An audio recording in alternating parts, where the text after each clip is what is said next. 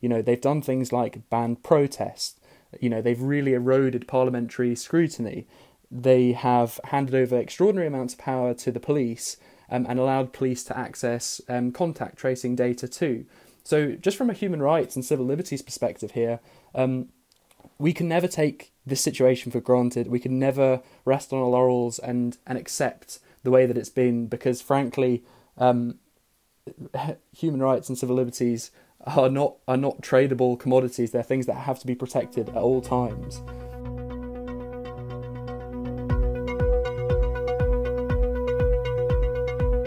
Welcome to the Pin Factory, the Adam Smith Institute's podcast. My name is Matthew Lesh, and I'm the head of research at the ASI. In this week's episode, I'm joined by my co host and our head of programs, Daniel Pryor, and Mark Johnson, legal and policy officer at Big Brother Watch. In this week's episode, we're going to be discussing vaccine passports, online censorship, and looking back at a year full of lockdowns. I think it's worth before we get into the main podcast, just getting a bit of background on Big Brother Watch, if we can, Mark, just for the benefit of our listeners who maybe don't know um, the background of Big Brother Watch, what sort of activities and work you do, and what you focus on. Yeah, so we're um, principally a, a, civil liberties um, campaigning organisation. We, are sort of fighting for a, for a freer future, and um, in the past, we've been involved in, in campaigns around issues of civil liberty, uh, surveillance, and other such issues. Um, and um, of course, a lot of work that we've been doing over the last year has been on the kind of rights and civil liberties uh, element of the pandemic and how it's affected all of our lives. Yeah, I imagine it's been a particularly busy uh, recent year for you with the, the, pandemic, but obviously I've, I've been familiar with, with Big Brother Watch's work for, for several years now. In fact, when I first started getting into the kind of libertarian and, and liberal movement, um, Big Brother Watch was one of the first organisations that I came across doing some really really interesting work on surveillance specifically, which is something that I've kind of had uh, a lot of changes of heart about over the years and, and, kind of flipped my position multiple times. Maybe we can get onto that uh, slightly later in the podcast. But for now, uh, we move on to our first section on vaccine passports. Boris Johnson has announced a review into so called COVID status certificates for domestic use to help businesses reopen. Uh, COVID status certificates basically being a euphemism for, for vaccine passports here. Uh, and just to start off, I guess, Matthew, uh, would you say that vaccine passports are, are, kind of an inevitability now? It seems like something that a lot of governments are, are looking to, to bring in, not least the UK's one. Look, I, I think what we can be pretty certain about is that when it comes to international travel, vaccine passports um, are, and certainly an inevitability. Uh, I think a lot of countries are going to expect, if you're going to enter their country, that you've had a vaccine, uh, and therefore, just like you do for yellow fever, um, to enter certain countries or, or, come back from certain countries, um, you need to have proof of your vaccination to, to show that you're not spreading it. Um, I, I, think some kind of system along those lines um, is, is, almost certain, and and the the UK government's accepted that. And I think for a lot of governments, that's that's going to be their way forward if they want to allow in tourists or business travelers or kind of reconnect the world um, after the pandemic. I think when it comes to the domestic issue, I suppose this is where uh, this idea of COVID status certificates are. Uh, and the government's looking at this idea of having kind of some kind of interchangeable system where you can either show you've had a recent negative COVID test or you can show that you've been vaccinated. Um, I think that's probably more likely than not. Uh, because as soon as, and, and the government's kind of already signed on to a bunch of contracts already to with potential developers of apps. Um, if the government gives you access to your um, own health data, which I think there's a kind of moral case that you should be able to access your own health data and prove whether or not you've had a vaccine. I think a lot of businesses are going to want to do vaccine passports to, to try and keep their patrons safe. And, and I suspect most people will be willing to play along with that just to be able to get life back to normal. And I guess, Mark, just for a bit more background on this, I, we've heard recently over the past couple of weeks that ministers are not really very likely to be introducing a, government directed um, COVID passport scheme. Is that still something that, that seems to be the case? And actually, this looks like it's going to be more individual businesses that are focusing on setting them up, or actually, is there a concern that the government could still bring in um, government mandated vaccine passports here? It's it's an area that the government have really kind of flirted with since the very start of the crisis. I think Matt Hancock first mentioned the idea in some form in April of last year, and as I said, it was something that that, that came up and, and would disappear again uh, in um, in in the autumn when the government were talking about Operation Moonshot and the mass testing program. Um, it was suggested that there could be some kind of immunity passport incorporated into um, into that plan. Of course, that was later shelved. And in recent weeks, we've heard um, time and time again that the government won't be introducing a, a, vaccine passport. There'll be no immunity passports. In fact, one conservative politician went so far as to say that we're not a papers carrying country. And of course, um, as we heard when the Prime Minister announced his roadmap um, uh, only a few days ago, uh, this is now something that they're actively looking into. So um, mixed messages, but but um, it's something that they're they're they're certainly looking into now, and um, something that we have to really be very careful about because the direction of travel that we could be heading towards is is one that could um, create a very invasive system of, of health segregation and, and could lead to some discrimination too. Yeah, I guess that comes down to the million dollar question here, which is whether the government should um, kind of outlaw vaccine passports for domestic use in terms of actually preventing private businesses from doing it, um, and obviously, you know, the, the, broader question of whether there should be a, a government directed scheme. You, I know you mentioned the, the, kind of risk of health discrimination, and one of the points that I found quite interesting here is that uh, how it interacts or how vaccine passports would interact with vaccine hesitancy among different groups. So, uh, if you look, for example, at, at black and minority ethnic people in the UK, tend to, on average, have higher vaccine hesitancy than the average population.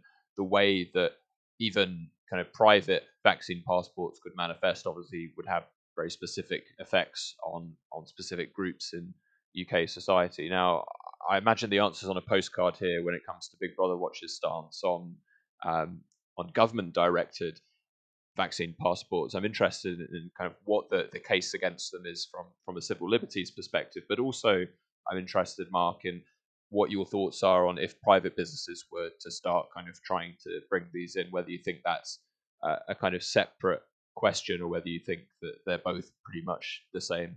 I think from a civil liberties perspective, um, it, it's helpful to take a step back and to, to, to put this into some kind of context. I think it was around 15 years ago, um, possibly slightly more, that the, the Blair government uh, first tried to introduce um, ID cards in the UK. And this is a particularly controversial idea, in, in, the same vein that that conservative politician that I mentioned had said that we're not a papers carrying country. It's something that we've never really entertained in the UK before. And the the policy was not particularly popular, uh, and was was of course like later shelved by the coalition government. And it does feel to me that this is this you know vaccine passports would effectively be ID cards through the back door. Only to a certain extent that they're, they're much more invasive because it links in your, your own personal health data and would, would involve data sharing between multiple authorities. So there's a real kind of invasive privacy element here. It's we're not we're not only talking about a system of ID, we're talking about you know public facilities having knowledge of, of, a, of a particular aspect of your health data. Talking about the the private um, element, I think this is this this there are many problems here as well. I mean, we, we know that there are a number of reasons why somebody may not take the vaccine. Pregnant women are unable to. Um, you've also got people with underlying health conditions, um, as well as people with religious and philosophical um, beliefs which may make them hesitant to, towards taking it. Uh, I think we have to be very, very careful that, that you know that any kind of measure, whether it's public or private, it, it could well discriminate against these people. And there's also, you know, more broadly, um, this this consideration of necessity. What is the necessity for this measure? I mean, we know that uptake has been very high. If the government are trying to prolong that, um, you know, support uh, and enthusiasm for taking the vaccine, I, I, can't see how this would help. I can only see a situation whereby that that might actually, you know, that level of support may be hindered by what is effectively coercion via the back door. In a sense, I think the complexity of all this is comes down to this point about what data, what information does the government already have on us? Um, and the reality of it is, because the UK has a nationalised health system, the government actually does know um, in our NHS records whether or not you're someone who has has had the vaccine or not had the vaccine. So then the subsequent question to that is, um, does the government uh, and does the NHS allow us to have access to that information? Now, I'd, I'd argue that we should have access to that information and that um, we should, if we so choose, in a private setting at least. Um, I'd be uncomfortable with the government trying to do it other than perhaps for international travel, but at the very least in a private setting, um, that if I want to show my NHS record or an element of my NHS record without necessarily even having to identify myself um, to that other person, but uh, there's almost certainly technological ways to do that, um, where you could confirm your the fact that you've had a vaccine without it necessarily um, being your name or information in order to um, transact in some way to go to a you know theater that isn't socially distant so go to a um, sports game or, or, whatever else it, it may be. Um, I, I, do take your point that it, it is in some ways discriminatory and I, I, think yes that that is in fact the case. Um, it, it is it is meant to be discriminatory. Um, I, I don't have a strong philosophical objection though to private individuals or private businesses choosing who they do and don't do business with um, which which makes me not sympathetic to the idea per se of vaccine passports as some kind of permanent solution to anything. Um, but as long as it's interchangeable, and I think you're right, it is something that can't be introduced straight away. Partly because not everyone can even access vaccines at the moment. Um, I also take your point quite well that this won't necessarily encourage confidence in vaccine and, and vaccine taking. Uh, but on the other hand, though, I, I I can't think that it's a particularly terrible idea if we want to move towards some kind of relative normality. Um, it's it is a difficult one though in terms of uh, people who can't have it. I think people who, are with underlying conditions, generally speaking, will um, be able to access the vaccine. You're right, pregnant women can't have the vaccine at the moment, but I suspect that will change as the proper safety tests are done. Um, if it's that, or kind of take a rapid test, then the discriminatory factor isn't particularly strong there. Because if the alternative to that is everyone has to take a rapid test constantly in order to be able to do things, at least while we're trying to minimize the spread of COVID, to minimize the chance of mutations that end up spreading um, back through the population, uh, it doesn't seem like the worst thing to do in the short run. I, I don't even know if businesses will end up taking it up. I think it's more likely to be something for, for large scale events. If you want to be able to get large scale events back sooner, then this might be useful. I was just going to say, I was just going to kind of um, contest the idea that this could be um, considered to be normal. You know, Matthew, you made a really good point there about how everybody's kind of clamoring to to get their freedom back. I, I don't see um, the introduction of a kind of like system of like health surveillance as as freedom. It seems like a kind of contradiction in terms to me. You know, we people really really want this situation to end. We've had restrictions on our lives for a year now. We really want them, you know, we really want them to be scaled back as soon as it's safe safe to do so this is a surefire way of making sure that there is a hangover that that COVID isn't just uh, that COVID isn't just a kind of like crisis in public health, but it's also a kind of like surveillance crisis which just lasts with us for you know for, for a long time after after the pandemic has actually ended. I, I think the other thing to think about as well is you know wh- where does this end? I mean, I mean, we heaven forbid that we have another um, pandemic or any kind of episode like this happen again soon. But do we really want to enter into a world where you know you, your health status is or what you're able to do in society is contingent on one aspect of your health status or your health kind of your data what kind of vaccines you've had. It's a really slippery slope, and let's be honest, there's something more behind this than that you know than just that meets the eye. When it comes to kind of government systems of ID, it's it's largely about kind of keeping control over the population. Is is a is a hangover from this period whereby we have to carry a pass or have an app on our phone just to go to the pub or go into a shop. Is that really freedom? I'm not sure. So for me, I think that the reason I'm a lot more sympathetic to the idea, at least, of, of private businesses enforcing some sort of vaccine passport um, or vaccine discrimination system, however you want to phrase it, is uh, is that I think that you've you've got externalities here that that really do make a difference to how you think about this in, in liberal terms. So if you're talking about the the concern with a system of health surveillance, I don't think that there's there's something inherently illiberal about well, there might be something illiberal about the surveillance, but it's a measure that is trying to deal with the fact that your health status has a significant impact or could have a very significant impact on other people um, just by your very presence in a particular venue. Now, the kind of justification, I guess, that is brought out for this is, you know, nobody should have to kind of be, be forced to be around someone with a contagious, deadly disease. Um, and I see that as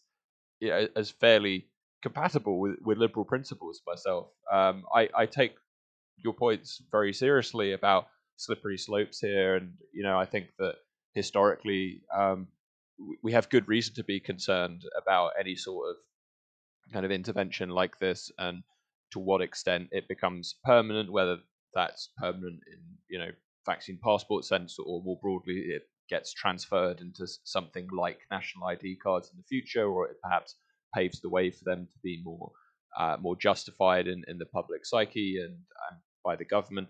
I think that's all very real concerns. But for me, I'm personally very comfortable with uh, with with temporary health surveillance of this sort because I see it as dealing with an externality, and I, I don't see dealing with externalities like contagious diseases as, as something that's incompatible or, or opposed to to liberal principles. I think that the kind of the the concerns around it are legitimate and the, the kind of unintended consequences of it, but kind of evaluating the idea in itself, I'm I'm far more comfortable with it, I think, than uh, than you are, Mark. I'll just reiterate that that I agree uh, with with Daniel about the concern about national ID cards, and I saw uh, Big Brother Watch had an excellent uh, tweet recently about the kind of post-war ID cards and and uh, gentleman who basically ripped up their ID card, ended up in court, and that that was the end of ID cards in the UK. Um, and I think that's quite a proud history um, and, and, something that is a genuine concern um, when it comes to any kind of ID system. And I saw recently, not so long ago, that this was apparently one of Dominic Cummings' favorite projects was the idea of a, a national ID card um, and the, the possibility that some kind of health ID system um, could turn into an ID card needs to be um, fought against. And I think there, there would be ways to make it so that people can access their health records without that necessarily becoming an ID system. Um, and you probably access it in anonymous ways rather than uh, I necessarily linking an individual's name um, to their record uh, in a document or something they can show on their phone. Mark, what I'm interested um, from you is w- at what point do you think um, the state would, I suppose, have a role in stepping in to try to pre- prevent um, a kind of private business from asking to see somebody's um, vaccine status? Do do you think it should be unlawful for a pub to say, you know, have you been vaccinated? Or show me some proof from an app that you've been vaccinated? Or do you think people should not be able to have access to that information so that there can't be an app that says that they've been vaccinated? Um, do you see that all as uh, kind of dystopian and therefore we, we, need to stop it in order to avoid the risk of an ID card? I, I honestly do think that we need to, to stop it. Um, I mean, part of the reason for that is because I think any kind of like private systems are likely to suffer from um, accuracy and are probably more likely to discriminate. I, I, think that there would be serious problems with uh, with how such a system worked. Um, I think also just going back to a point that Dan made about kind of you know taking factoring in externalities and, and you know protecting the public at large. One thing that's not totally clear yet is the extent to which the vaccine prevents transmissibility. Uh, there are some studies that have been undertaken. There's some pretty good early signs, but it's not totally clear yet. The main thing that anybody could do to protect themselves is to get the vaccine themselves. And um, if, if if the vaccine, you know, if it if it if it doesn't, if it's ultimately it was it was implemented to protect the individual who receives the to, who receives the jab. Uh, if if transmissibility is in question, then what what Dan was saying about being in a pub and, and, and having an obligation to protect others is it, it might not even be the case in, in practical terms anyway. Um, but yeah, just going back to, to, to what you're saying, Matthew. I mean, um, the the the worries on both ha- on, on you know both on both sides, whether it be a, a state uh, operated vaccine passport or private sector, ultimately, as I said before, it's it's not going to return us to normal, and it's going to change. It, it would it would really change the way that our lives worked, and kind of take this this episode from being a very very you know difficult year of restrictions and impositions on our civil liberties to, to really becoming a kind of Black Mirror episode where we can't even go to the shops without, you know, declaring information about our own our own public health records. Yeah, I, I am kind of aware that when I defend vaccine passports, then I kind of becoming the oi mate have you got your your vaccine license every time you you know go to the shops for a pint of milk or something? I can see the black mirror scenario playing out that way. Um, but i think we'll leave it there for for that first section um, and move on to our second topic for today which is the increasing online censorship that is going on both in the uk the us and around the world the government is pushing ahead with plans to introduce a new regime to tackle online harm, something that we've discussed on this podcast uh, several times, uh, while now increasingly raising concerns about companies removing accounts and content. The clearest and most recent examples, most likely being Donald Trump's Twitter account, and uh, in the UK, we have the Talk Radio YouTube page being removed, something I was particularly aggrieved at myself. Um, I guess just to, to kind of start off with you, Mark. Um, are the government's goals here of trying to create a, a safer internet, but also protecting free speech, as they put it, and free expression? Do you think that they're pretty contradictory, or have they have they got the balance right in their most recent proposals? I think it's a total contradiction in terms when they say that they're looking to safeguard freedom of speech. The proposals in the first instance, as you say, were to, to make the UK a safe place to, to be online.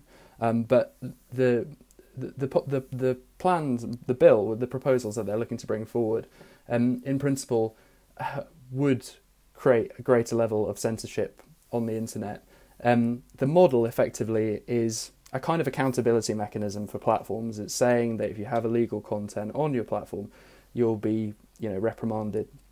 But what they what they what they then also go on to do is to say that if if sites have what they discuss, what they describe as legal but harmful content on their sites, they will also be reprimanded for, for that. Now, what this creates is a kind of like two tier system whereby there are certain things that you could say offline, there are certain things that you could assertions that you could make or things that you could talk about, which would be permitted offline. But if you said them online, they'd be prohibited.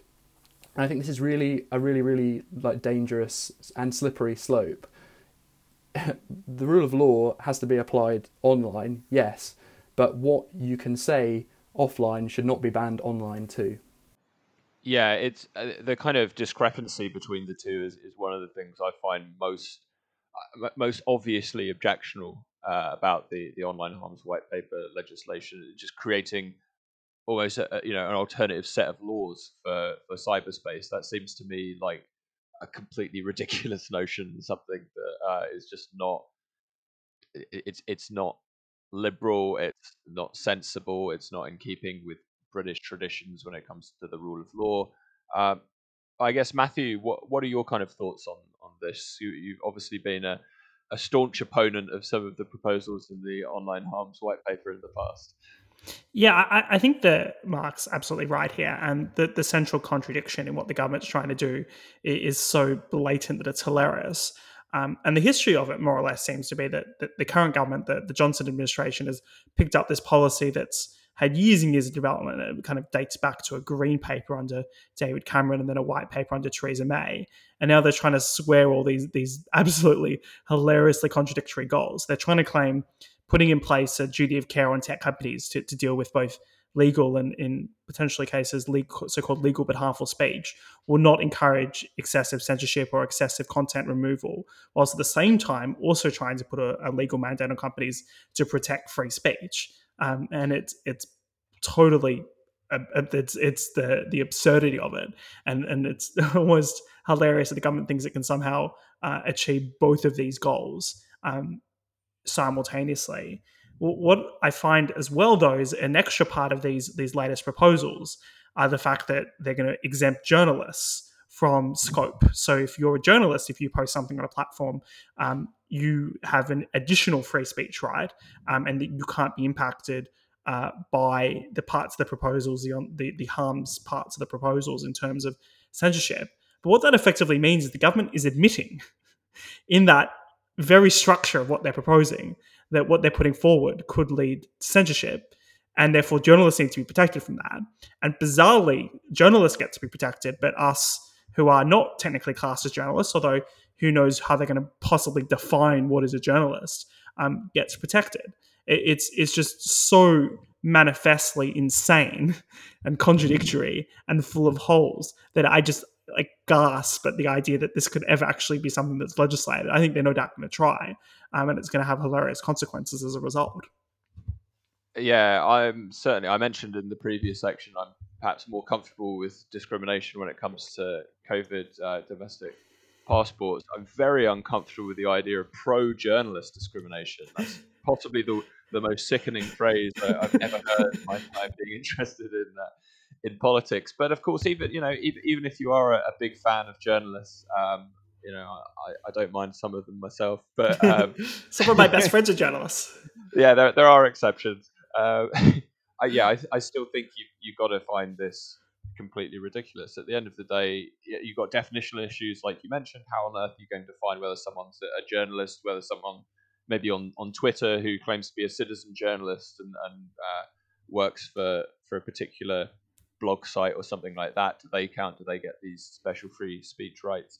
The, the other thing for me that, that kind of is I find most frustrating, I think, about this online harms discourse is how it came to be such a big issue. Um, and I see kind of two real two real drivers for this. The first is just general skepticism of, of big tech and this being targeted. I mean, it, it's not just targeted at big tech; it's going to affect everything from Facebook to Mumsnet forums and and your you know your more niche online forums as well. It, it's not just targeted on them.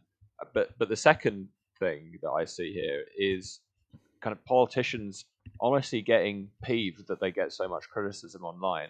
Now, call, call me a cynic, but I, I, I definitely see how you know being a politician on Twitter and getting constant abuse online is going to eventually make you uh, sour somewhat towards um, maintaining free speech and free expression online. And you know, this is partially a, a, you know a trite point I recognise, but you do see in select committee hearings in in Parliament very regularly MPs will talk about the kind of nasty comments that they've received online, which are nasty um, in many cases, and in some cases aren't even justified either. So it's really bad stuff. But I, I honestly think that, this has, has played a role here. In, it, it's partially just MPs are very skeptical of big tech, um, and they're also sick of people criticizing them forthrightly uh, or perhaps offensively whenever they tweet something out on Twitter. Maybe that's uh, a simple take, but I think it's one that has some merit. I think the world would be a much better place if MPs, rather than getting home in the evening or finishing up their day of work and opening Twitter and reading their replies, they just stop. They just stop doing it. They just stop reading those replies. They that, have that's cl- depressing. Depressing to hear from a tech optimist such as yourself, Matthew. It's like, well, the one exception I have to thinking that the internet has made the world a much better, freer, richer place is actually politicians, and they should be maybe banning politicians from the internet. Like, I think again, that would be better liberal. for everyone. but no, I, I, actually thought about this at one point, uh, recommending to Twitter that they uh, censor the replies that politicians receive, so they can only see people saying positive things about them. And that if, if because politicians obviously have brittle egos, really like they cannot handle criticism.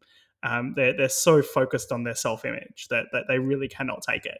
Um, and if you just hid that all from them, I suspect a lot of the pressure about trying to um, force tech companies to, to censor content would go away. I mean, it is worth acknowledging, and, and I do have people who are involved in this space who, who lash back on me and say there is a lot of disturbing content um, on the internet. There's uh, plenty of it that ends up being um, on social media sites. There's a lot of self harm content. There's a lot of terrorist content. There's a lot of um, child pornography. I think it's worth highlighting here that the government's proposals will not do very much to actually tackle those very serious issues. Um, the, the, the social media firms are probably world leading in trying to get rid of that content off their platforms, and it's very difficult to do. And just creating more legal responsibilities when they already have um, to remove content that is unlawful won't actually make change it very much. Um, and in fact, there's an argument that potentially creates problems, particularly for investigative journalists, for example, who depend on terrorists uploading content. If that content disappears too quickly, or if the abuse um, disappears too quickly, uh, then you can't actually catalog and record it for potential future legal proceedings. The biggest issue here, though, is the fact that the harms that are going on online often involve another individual causing um, harm to a, a, a, third individual. It's it's not uh, a second individual. Sorry, it's not about the third party. It's not about the platform. And often the the the problem is that the government's very much shied away from actually enforcing the existing law online. It's just become too difficult in a way to actually deal with all the crime that potentially happens online. It's just there's a lot of things going on online, and there's inevitably a lot of crime online. And the police aren't very well resourced to deal with the serious crimes that are happening on the internet. So instead, the blame is getting focused in on the tech companies as if they are to blame for what other people are doing because there is ultimately someone out there, if it is an unlawful act that is breaking the law, um, and should potentially face legal consequences for that. But it's very hard just because there are so many reports and so much content, so much going on online um, for the police to be able to deal with it with their current resources.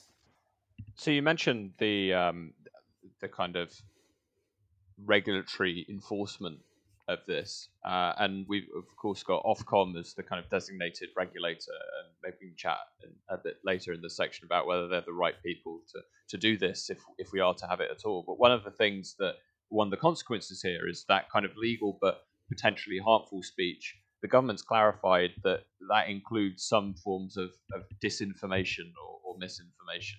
Uh, and in fact, they believe that most disinformation and misinformation will fall into that category of being legal but potentially harmful. And the kind of conclusion of that is that Ofcom, in particular cases, will have the power to, to intervene um, in stopping the spread of disinformation. Now, I'm, I'm not usually one to kind of compare the current situation to dystopian visions, but I think in this case it's fairly justified, right? Uh, uh, the the Ofcom regulator cracking down on legal but potentially harmful misinformation. Uh, would you agree with that, Mark? Do you think that Ofcom is the, the best placed people to be the regulator here, if we are to have a regulator at all, or, or actually is this just helping make sure that uh, citizens of the UK aren't exposed to, to dangerous um, wrong speak?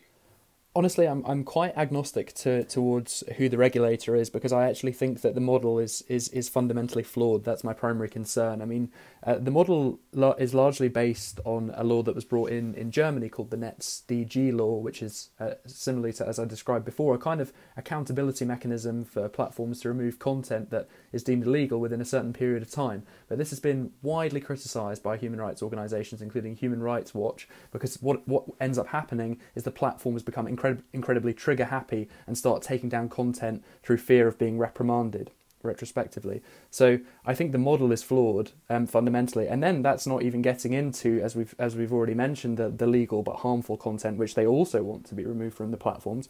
As you said, when it comes to things like mis and disinformation, their inclusion is, is really, really concerning because it's very difficult to actually define these concepts. What is disinformation? Obviously, the, the idea behind disinformation is that it's kind of willfully spreading falsehoods. But I mean, where do you where do you draw the line? Uh, d- does this affect free and fair political discourse? I mean, far be it from me to suggest that politicians could ever run fast and loose with the truth, but are there is their speech included in this too?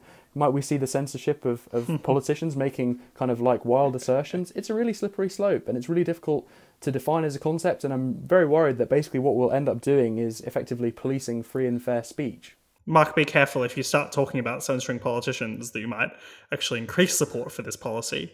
Uh, but, I mean that that is what happened in, in Germany, right? When they, they brought in similar sort yeah. of laws, you did have German politicians um, being censored, people who, who ironically enough supported the initial introduction of the law. And I have to say, I took a, a certain amount of satisfaction in that. Would you, would you call it Schadenfreude by any chance? yeah, that's quite a good term for it, Matthew. I agree. Uh, There's always a German term for everything. I, I, think just digging down onto this disinformation point in particular, um, one of the great absurdities of the, the, recent government approach on this has been the government was very concerned when um, and albeit it was temporarily, but the, the talk radio page got suspended from YouTube. Now, that got suspended uh, from YouTube under a particular YouTube disinformation policy that was designed around the pandemic that effectively said if you were to disagree with uh, the received wisdom, the consensus put forward by the World Health Organization, uh, you could be removed from their platform. Now, ironically, the government's own final response to the white paper links to that specific YouTube policy as good practice.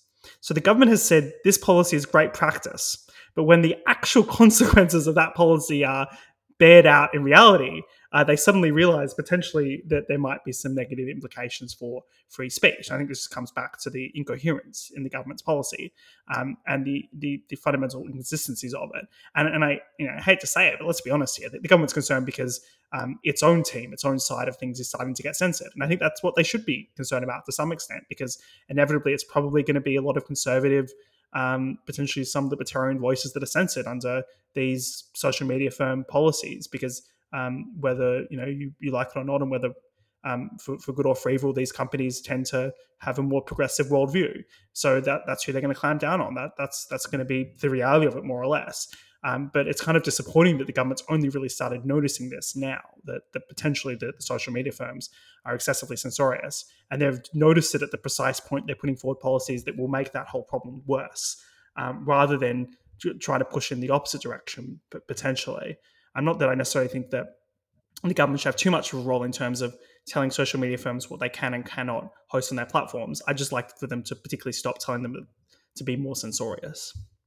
Right. I think like a lot of these, you know, private companies who have decided to implement, say, disin- anti-disinformation measures and some of the ridiculous consequences of that, as we saw with Talk Radio, that is the chilling effect in action when it comes to government threats or, or action in some cases in, in different countries for, for these sort of um, online harms regulations that I, I, can't imagine YouTube deciding to introduce the, their sort of disinformation policy in isolation um, and by themselves if it wasn't for the obvious pressure on them to kind of be seen to be doing more on this sort of issue. And just just a final kind of thought before we move on to our, our final section on this disinformation point. It's not just about censorship here. If we think about what would have happened if these sort of laws were fully in effect in the UK during uh, the COVID 19 pandemic and lockdown, what we could have seen is if you take the issue of masks, for example, the changing consensus around whether masks were effective at um, preventing or reducing transmission. We could very easily seen um, people being pro pro mask or in some cases anti mask uh, later on being censored or be, being kind of having their content and their views taken down because it was potentially contributing to disinformation and that sort of thing is I think it shows some of the the more concrete consequences that you could get from such such censorship here. Uh, obviously, you know that there's always going to be negative consequences when it comes to censoring people's speech. But some of the more like I, I, guess well-known justifications for why free expression and free speech is so important. If you look at your, your classic John Stuart Mill, is that actually you know it has good utilitarian consequences. it, it, tends to be good at, at, honing in on what is true and what is not, and without free debate, you're not able to to do that as effectively. Uh, and the consequence when it comes to COVID would have been, you know, more people dying as a result of not questioning an orthodoxy that turned out to be extremely wrong, and that and know, of course Daniel, of and of course Daniel, the advertising um, standards authority did ban advertisements that were recommending people get masks in March because the official government advice was to not wear masks.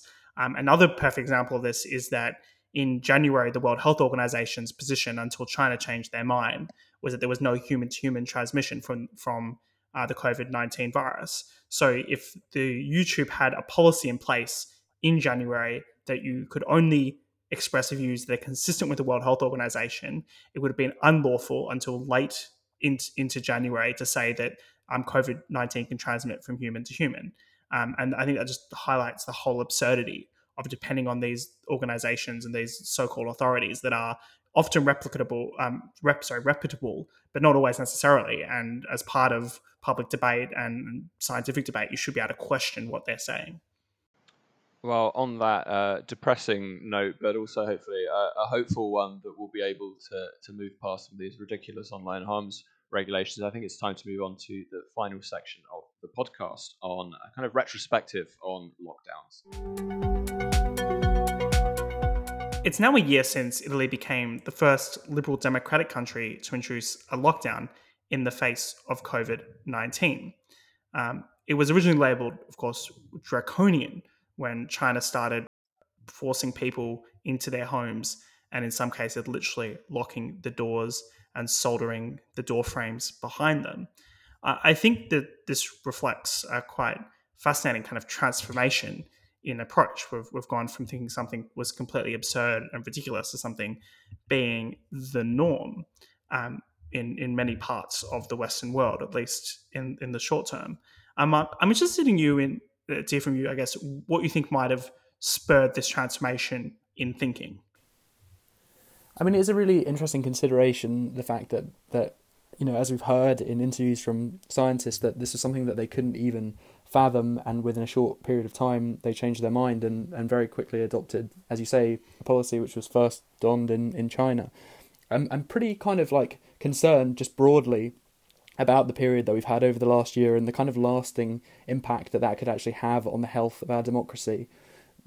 The the government's response at times has been has been disproportionate. Some of the things that they've done, regardless of whether you whether you support the idea of a lockdown or, or not, um, some of the measures that they've taken have, you know, have, have, have gone too far. And what I mean by that is, you know, they've done things like ban protest.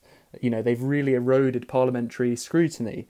They have handed over extraordinary amounts of power to the police um, and allowed police to access um, contact tracing data too.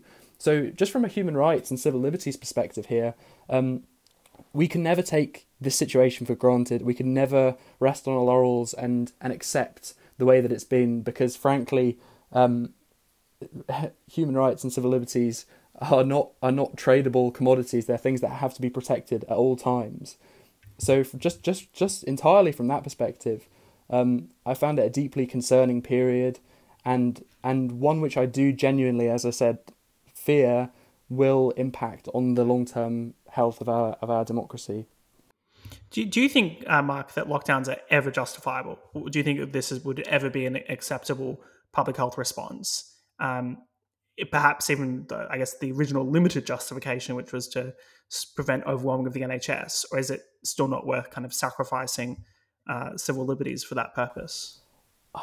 I don't think I don't think anybody could dispute that the government needed to take hard and fast action. I think it was totally understandable. What I really would have liked to have seen them done is to take a, an approach which, rather than you know coerce people and punish them for not uh, abiding by a kind of rigid set of rules which have to apply for everyone, I would have much rather have seen them uh, take take an approach which really supports people. I mean, one of the one of the phenomenon that we've seen throughout this pandemic is that there's been um, really poor levels of compliance when it comes to self isolating. That's often because people can't afford to self isolate because they're on, you know, perhaps zero hours contracts or work which is unstable. They, they, they actually genuinely can't afford to take the time out of work. And so compliance levels have been low.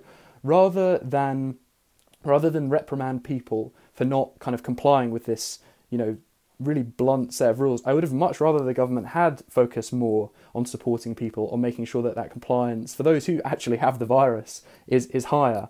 Um, and that is really not something that we've seen. So yes, I would have much rather they'd taken a different approach to this. Um, but as I said, there are also it doesn't make you a lockdown skeptic or anything to to have real genuine fears about some of the things that they've done throughout this pandemic whether it be things like protest rights, whether it be you know the way in which they've brought some of these measures about, the lack of scrutiny, or whether it be the way in which they've handed power to the police and and, and the poor policing that's come with that. I, you know, I don't think it, you have to be a lockdown skeptic to be really uneasy about these things and never to and to never settle for them, to never take them for granted.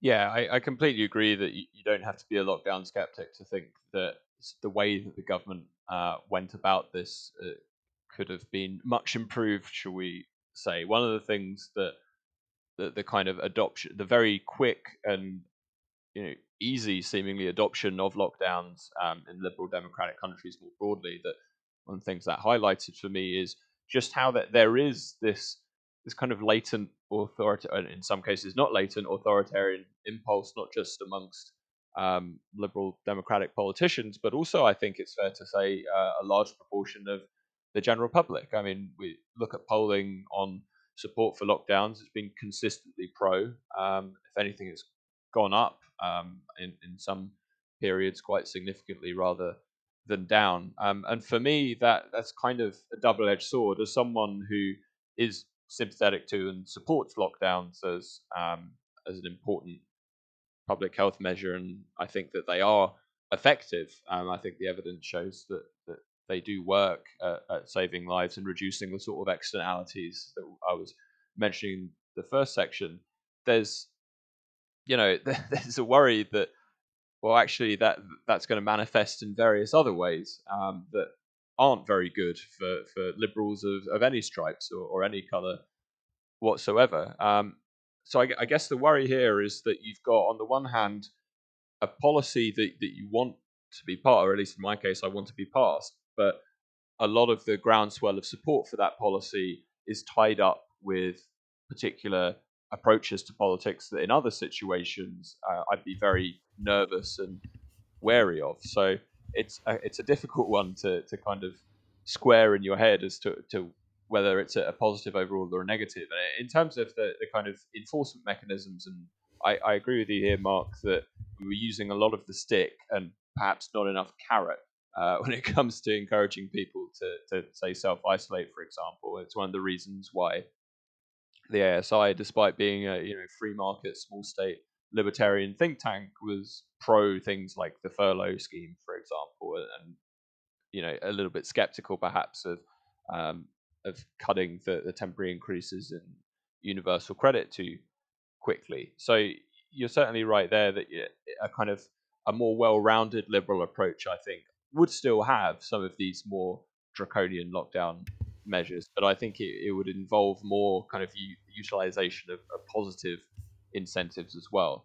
I, I guess I'm I'm I've always been in two minds about things like uh, about the trade-off between your kind of human rights on things like the, the right to protest and um, and the, the, kind of public health implications of that. Because as as mentioned seemingly now on every episode, and I realize it's me mentioning it a lot, I am a utilitarian. Sort Are you, Daniel? This is completely yeah, I know, new information. I know. I just wanted to reveal that to the world in case anyone didn't uh, realize. Ah. Um, it all makes sense think, now. But also, I think even if you're if you're someone that, that is primarily concerned with with rights, um, and you know you might think that there's quite a good consequences based argument for um, for those rights, but you have to balance rights, right? If if rights come into conflict, you have to have some way of evaluating the trade-off between those. And in this case, it's the right not to be infected by someone with a contagious disease versus the right to, uh, say, the right to protest uh, in this particular case. And there has to be some heuristic by which you attempt to balance those rights, right? It's there. There's an inevitable conflict that comes in between them, and you know, one approach is to to kind of say, well, you know, the, the right to to protest, for example, takes complete precedence over um, the right not to be infected by a contagious disease. But I, I guess I'm interested really in what your thoughts are, Mark, on you know how how do you go about balancing these different sorts of, of rights and what do how do you prioritize some over others in this case? I actually you might not be surprised to take a, an ever so slightly different view in as much as I do think that there are fundamental rights which are inalienable and which which should be which should remain constant even you know even even in even in public health emergencies. I don't think you measure the success of a democracy in the good times. I think you actually measure it in the bad times. And when it comes to things like protest rights you have to ask the question okay so the government want to inhibit this fundamental right doesn't that defeat the whole purpose of a protest? You know, if if a protest is only sanctioned at the discretion of the government, it almost it almost defeats the, the, the entire object of the of the activity. I think some of the most um, some of the most important protests throughout history have been spontaneous. They've come out of nothing. They've been grassroots protests. We've seen them in, you know, whether it be, you know, the BLM movement in the US, things like the Arab Spring, real spontaneous movements that that that weren't controlled by by government permission. I mean, the rights protest has been has has ironically been has come and gone throughout this period. Protest is effectively prohibited now, but during different you know points in the last year, it was allowed with within certain parameters. So you'd have to. Um, it, there were very strict conditions whereby you could actually hold a protest. This totally defeats the kind of object of, of a of a you know the spontaneity of a new movement. Any any any poor act of government couldn't be responded to organically because you'd have to wait to apply for all of the necessary paperwork and so on and so forth. Now, when you, if you're conducting a protest, obviously you still have to think about these things, but the the very essence of a kind of spontaneous protest was was repressed completely, and I think that's a really a really dangerous situation. I think people should always have the right to protest, even as I said, even in the most difficult times. I think it's it's the measure of a democracy how how well these rights are protected, not in the good times but in the bad ones. I think specifically on the, the question of protest, I was always pretty uncomfortable with the idea that protests were banned because if the government's going to do something particularly extreme and particularly authoritarian, then the very least people should have the opportunity um, to, to protest against that move. Um, and I'm also broadly uncomfortable with the fact that you basically do need permission to protest uh, from the police, from the government at any time, um, and, and, that we do restrict the right to protest in a lot of ways. On the other hand, though, um, as we saw with some protests in uh, 2019, they can be quite disruptive on other people. So I think that's potentially a, a, another issue for interesting issue for discussion. I mean, more specifically on the, the question of lockdowns, I, I first and foremost do see a lockdown as a, a policy failure. Um, the countries that were most successful at tackling COVID, as like South Korea or Taiwan, um, have never had lockdowns. They've had very effective border controls as well as very good um, tracing and testing systems um, that the UK really failed in. And the fact that the UK was aiming not to enter a lockdown and then ultimately had to do one uh, was a huge failure uh, in itself. Um, and, and, you know, we spent a lot of time previously talking about Public Health England and, and those kind of failures. I think the next failure then is the, although it might have been justifiable to do a lockdown, um, and I think in terms of not overwhelming the NHS and um, managing to the healthcare system and, and, limiting the number of people who die, um, you, you, can justify a lockdown. But certainly, I think there was something something wrong with the process behind it. I think Lord Sumption's work on this topic in particular, um, although he says no lockdowns would ever be justified, um, I disagree at that point. But in terms of the points he makes about the way the government has used these hundreds of pieces of secondary legislation over the last 12 months, just using um, the, the flick of a pen in order to take away liberties under legislation, uh, public health legislation that was never intended for this purpose. Um, and the, the, fact that they've been able to, to use uh, the system where they lay um, uh, put forward legislation, so put forth the secondary legislation that then needs to can't um, be voted on in Parliament for another 28 days. And by the time Parliament's been voting on uh, the lockdown rules, there's already new rules in place. So there's de facto impossible for the Parliament to scrutinise it. Think this is something we're going to have to think about in future because uh, whether we like it or not, and I'd like everyone else's thoughts on this point, particular point as well. Um, whether we like it or not, I, I think lockdowns are now part of the public health policy toolkit. But if they're going to be part of that toolkit, they need to be far better scrutinised, um, far far better um, accountability for the decisions governments are making that, that seems to often have been lost in this process. Um, do, do, you think I'm, um, Dana, maybe your thoughts on this first, potentially? Um, do you think I'm too pessimistic when I say that we can expect lockdowns in future for future pandemics? Um, and if if so, what what can we do differently in future? What can we learn from this?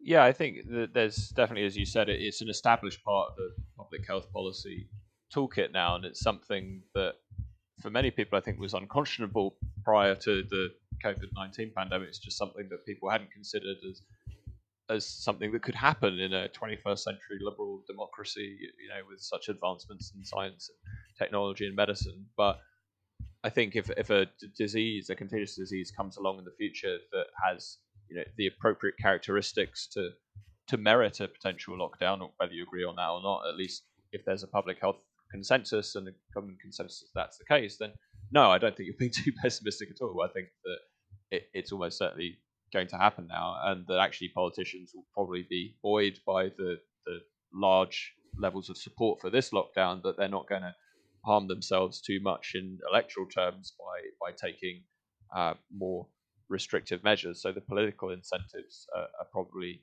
there as well, although obviously that you know remains to be seen. In the long term, it might be that this has impacts um, politically that that just we haven't seen yet. I mean, in terms of what we can do differently, it, it's difficult to to kind of recommend. Obviously, you, you highlighted some of the issues that we have with the kind of uh, the institutional issues that we have in terms of responding and updating um, lockdown measures and the kind of democratic accountability around that. But short of a kind of real time democracy, I guess, um, and whether that would, you know, what that would look like remains to be seen. I don't see a way that we can make our institutions that nimble to respond to changing circumstances in a way that's accountable with, without you know literally some some sort of um, moving towards uh, online kind of updated voting on a regular basis, a kind of ongoing referendum on on whether the lockdown is, justified or something along those lines springs to mind. Now, there's there there are certainly things we can do, kind of on the margin to to make this a little bit more accountable. Um, I mean, you know, if you, if you look at the start of the lockdown, you had the, the Sage Group were basically unknowns, and there was very little kind of public knowledge and public information about how they were appointed, for example, or, or how they, they got onto that, or what their backgrounds were. I think part of it has to be kind of making this sort of information more publicly available so people can more effect the wider population can more effectively scrutinize some of the public health decisions that are made. Um, but I, I, guess this this one is probably for, for Mark as, as well. Like if you're if you're trying to if you imagine you're, you're going to have a lockdown is there a kind of a way of doing that that is compatible with uh, democratic processes um, and if there is is there a way of making that reactive and responsive enough because i worry that if if you kind of you got this trade-off almost between being able to react fast to changing circumstances in uh, a pandemic versus democratic accountability because that sort of accountability can can take some time, right? Um, but yeah, interested in your thoughts on that, Mark. Yeah, it's it's it's an interesting one. I mean, uh, I found throughout the whole kind of like debate about around lockdowns, the whole thing's always been very binary. You have people who just hate the idea and reject it outright, and then you have people who you know who are, uh, really you know promote the concept. And I always think that um, the, the the the idea of a lockdown is is is is one with, with many flaws, and that, that there could have quite easily been a government response which you know tried to tackle some of the issues, closing down public spaces, um, without the kind of like coercive, coercive like heavy-handed policing that we've seen as part of it. Um, I think people do underestimate the extent to which the public will do the right thing if they're given you know good information. Um, and it's something it's something that we saw. I mean, I, th- I, think there was a, a, study undertaken by the University of Chicago which said that actually the kind of coercive element of, of lockdowns, the policing and the fines and so on, actually really only account for about 5 to 10% of human behavioural change. So you can acknowledge that there's a problem, a public health emergency which you have to respond to, but you don't necessarily have to, as you as you described before, Dan, go to the stick. It doesn't necessarily have to be your first port of call. We had one week in March where events were effectively closed down and the Prime Minister had asked everybody to work from home.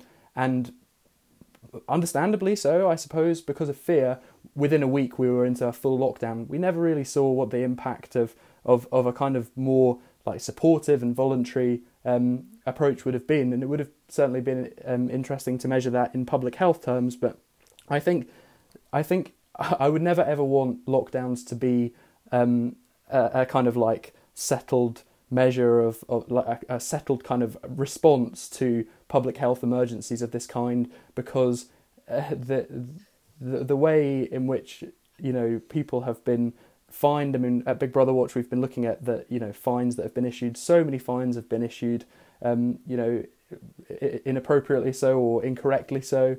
Um, I, I don't think we should ever accept this as uh, as as a as a public health measure, certainly not in the way that it has been.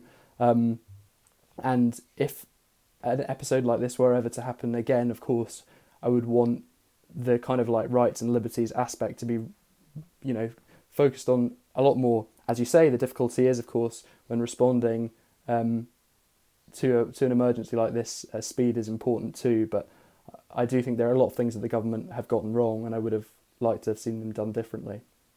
I think in retrospect, it is pretty clear, as you're saying, Mark, that people's behaviour started changing before the kind of more authoritarian lockdown was introduced. Um, and you could make an argument that potentially even case numbers were um, declining before the lockdown.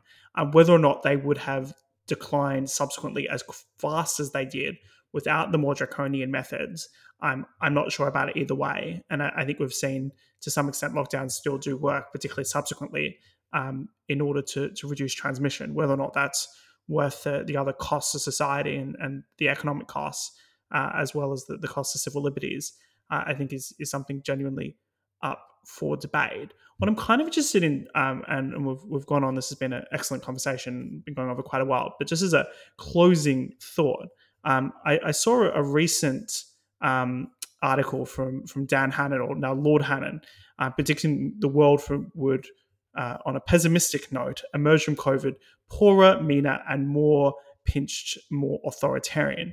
Uh, Dan Hannan's basically making the argument that as people feel more collectively threatened, they're going to demand a more authoritarian state. And I think we've seen a lot of that over the last year. Um, and Mark, I'm, I'm, sure you've been pretty horrified as someone who works at a, a civil liberties um, advocacy group um, about people's kind of openness to a lot of authoritarianism.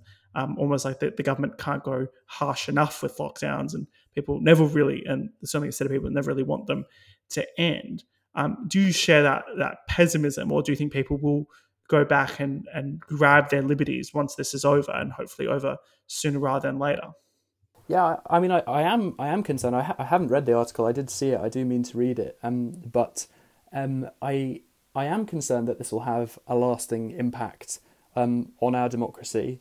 If I'm totally honest with you, um, as I said before, I fear that that things like vaccine passports, if this is something that the government do actually push, would just effectively prolong a kind of like crisis, a, a, a, a, crisis in our democracy, which which which would go on for longer than the actual public health emergency.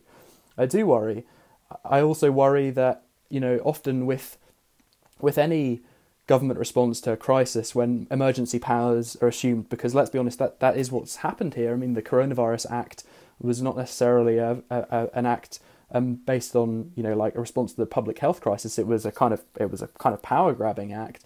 I do worry that there will be powers that the government hold on to um, past this crisis as well, and it's something that we saw you know in the in the 2000s with the war on terror and, and fears around security that a lot of the the government's responses, governments around the world, their responses, they actually kind of dug their heels in, and some of these measures actually ended up staying with us for a long time.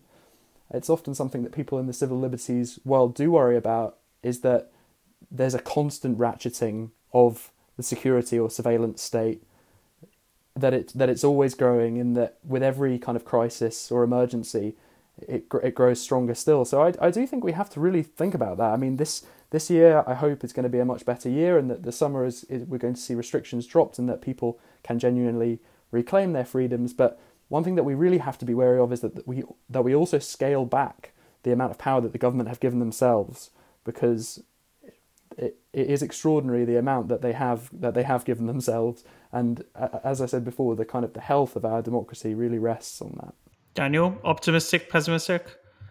Uh, I think that I'm I'm a little more optimistic, but only if groups like the Adam Smith Institute and Big Brother watch, uh, and this is such a, a classic answer, actually highlight how government failure has played a huge role in undermining our response to the pandemic as well. So, completely take all of your points, Mark, and, and agree with them as well. I, I think, though, if we're able to kind of make very clear how much the government has got wrong in its response to this pandemic, we might disagree about the specifics of that, but um, I mean, you know, your kind of eat out to help out spring to mind as classic examples. Your your measures on international travel um, and lack of restrictions on international travel also spring to mind. But there, there's so many more um, as well. You know, reopening schools at the wrong times, um, not closing universities at the right times.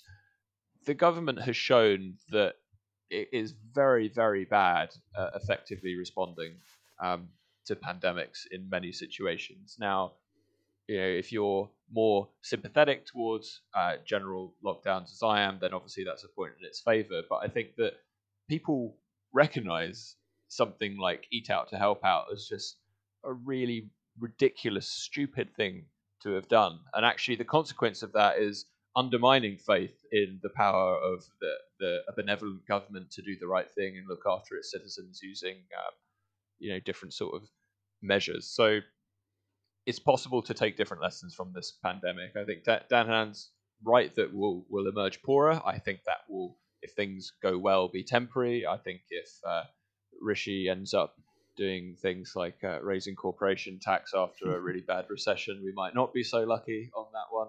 It remains to be seen.